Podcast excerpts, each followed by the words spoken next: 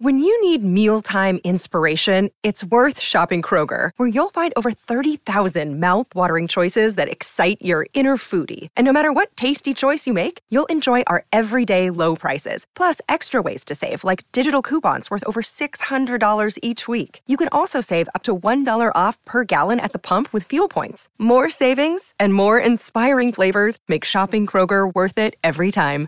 Kroger, fresh for everyone. Fuel restrictions apply. Today, we take up what I think is one of the weakest episodes in all of Star Trek, the original series, The Savage Curtain. Compliance, the final frontier. Tom Fox is the voyager of trekking through compliance. His mission? To explore the original series and seek out and share what it can teach you about compliance. Here's your host, Tom Fox.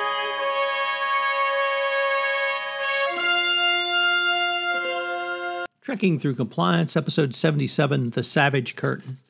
In this episode of Trekking Through Compliance, we consider the episode The Savage Curtain, which aired on March 17, 1969, and occurred on Stardate 5906.4.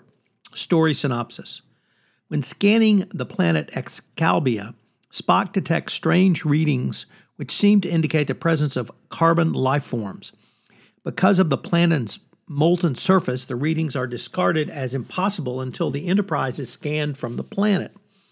The subsequent appearance of Abraham Lincoln on the viewing screen and his transportation to the Enterprise demonstrate that whatever intelligence resides on the planet has the ability to read minds and manipulate matter. Kirk orders full honors and courtesies be extended to their guest shortly after beaming Spock aboard or rather Lincoln aboard. Spock reports that sensors showing an object resembling living rock with claws at the same position. On board, Lincoln appears to be human with knowledge of technologies from the mid 1800s, but is strangely also aware of the Vulcan philosophy of nome. When Kirk accepts Lincoln's invitation for Spock and himself to beam down to the newly created patch of Earth type environment on the planet, over McCoy and Scotty Strong object- objections, they encounter Surak, the father of Vulcan civilization. A piece of rock suddenly becomes am- animated and informs the inhabitants of the planet they are conducting an experiment to discover which of the opposing human philosophies is stronger, good or evil. The inhabitants of Excalbia will witness the drama, as will the crew of the Enterprise. In this first experiment, the goal will be a simple one mere survival. To carry out their experiment, the rock creatures pit Lincoln, Surak, Kirk, and Spock, whose phasers and tricorders failed to beam down with them against Genghis Khan, Colonel Green, who led a genocidal war in the early 21st century, Zora, who experimented with the body chemistry of subject tribes on Tiburon, and Kahless the Klingon, who set the pattern for the Klingon Empire's tyrannies in a battle to the death. Colonel Green begins the conflict by pretending to call a truce with Kirk while his associates prepare to attack. However, after fending off the attack, Kirk does not wish to begin hostilities. As incentive to fight, the Enterprise is rigged to blow up if Kirk cannot succeed within four hours. Kirk begins making tactics, and Lincoln compares his leadership qualities to those of Ulysses S. Grant. But Spock and Surak refuse to cooperate, and Surak seeks out the other group to negotiate. Green appears to parley with Surak, but sends his associates to sneak up on him. They then attempt to trick Kirk's party into rescuing him when he screams out in pain. Lincoln attempts to sneak into Green's camp, but this action has been expected. As he discovers Surak has already dead, Lincoln is speared from behind. Colonel Green then attacks Spock and Kirk. Spock kills Colonel Green, and the others are forced to flee. The rock creatures discover that evil is defeated when directly confronted by good, and Spock, Kirk, and the Enterprise are all released. So, what is today's fun fact? Well, it comes from missionlogpodcast.com comment by Will Wright, who said, the Excalibur recreation of the legendary Kahless the Unforgettable in this episode. The actor who played Kahless was Bob Herron, who served as a stunt double for Jeffrey Hunter on the first Star Trek original series pilot, The Cage, and also appeared uncredited as the Enterprise crew member named Sam in the original series episode Charlie X. If you'll recall, Charlie sent him away because Sam laughed at him. So, a nice tie back to uh, a relatively unknown actor, particularly in his role as Kahless the Unforgettable. Uh, we'll learn a lot more about him in the next generation.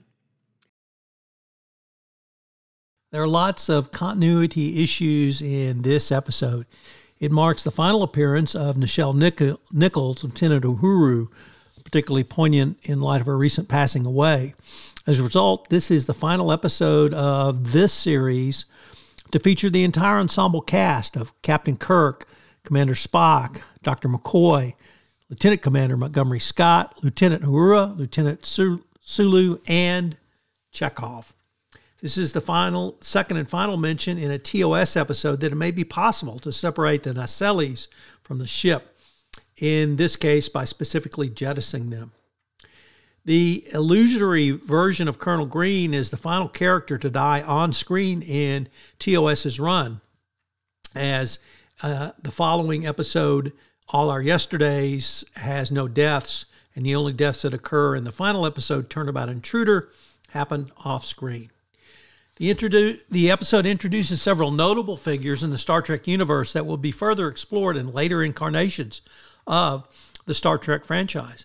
They include the human despot Colonel Green in Enterprise Demons, Kahless the Unforgettable in TNG The Rightful Heir, and the Vulcan Surak in Enterprise Awakening. Kahless is seen here in the Klingon style typical of the original series. It would seem to contradict the explanation given in Divergence for the change in physical appearance of the Klingon since Kahless lived long before those events. However, since the image of Kahless was drawn from Kirk and Spock's minds, not from fact, this is not necessarily a contradiction. The appearances of Kahless and Surak mark the final rep- respective guest appearances of a Klingon and a Vulcan on Star Trek, the original series. So, what are the compliance takeaways from this episode? Well, uh, you have to start with uh, executives behaving badly. Uh, because here we had uh, literally the top leaders of the bad guys over history. So it really brings to mind who are uh, what do you do when your executives are in on the on the crime? Uh, we have relatively few FCPA cases where senior executives have been in, involved in the bribery scheme. Uh, Parker Drilling is certainly one that comes to mind where you had C suite involvement, but more recently we had Cognizant Technologies. Uh, Panasonic Avionics is another example. Um, uh, that really speaks to a lack of um, screening out of uh, executives prone to that type of behavior. And of course, being from Houston, uh, Ken Ken Lay comes to mind as well as Jeff Skilling.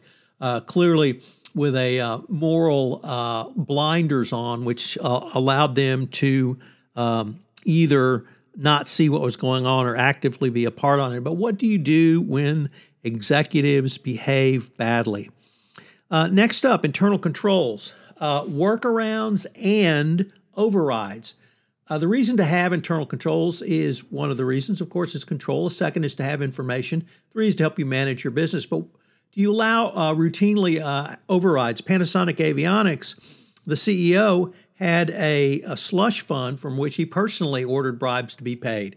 Uh, obviously, he was in on the, the bribery scheme and scam, but there was no internal controls over his slush fund. And when you have that type of uh, uh, problem uh, with no controls, no um, anything to keep the executives in check, that's when companies tend to get in trouble. And then finally, who watches the watchers?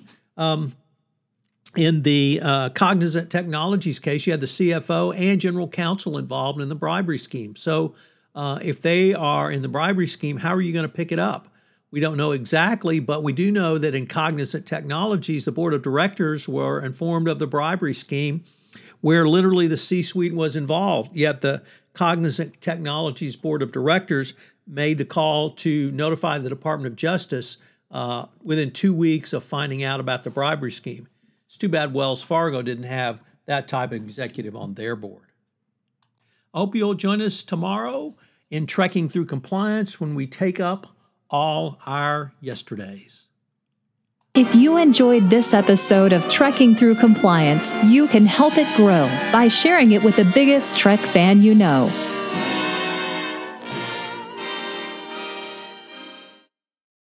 This podcast is a part of the C Suite Radio Network. For more top business podcasts, visit c-suiteradio.com.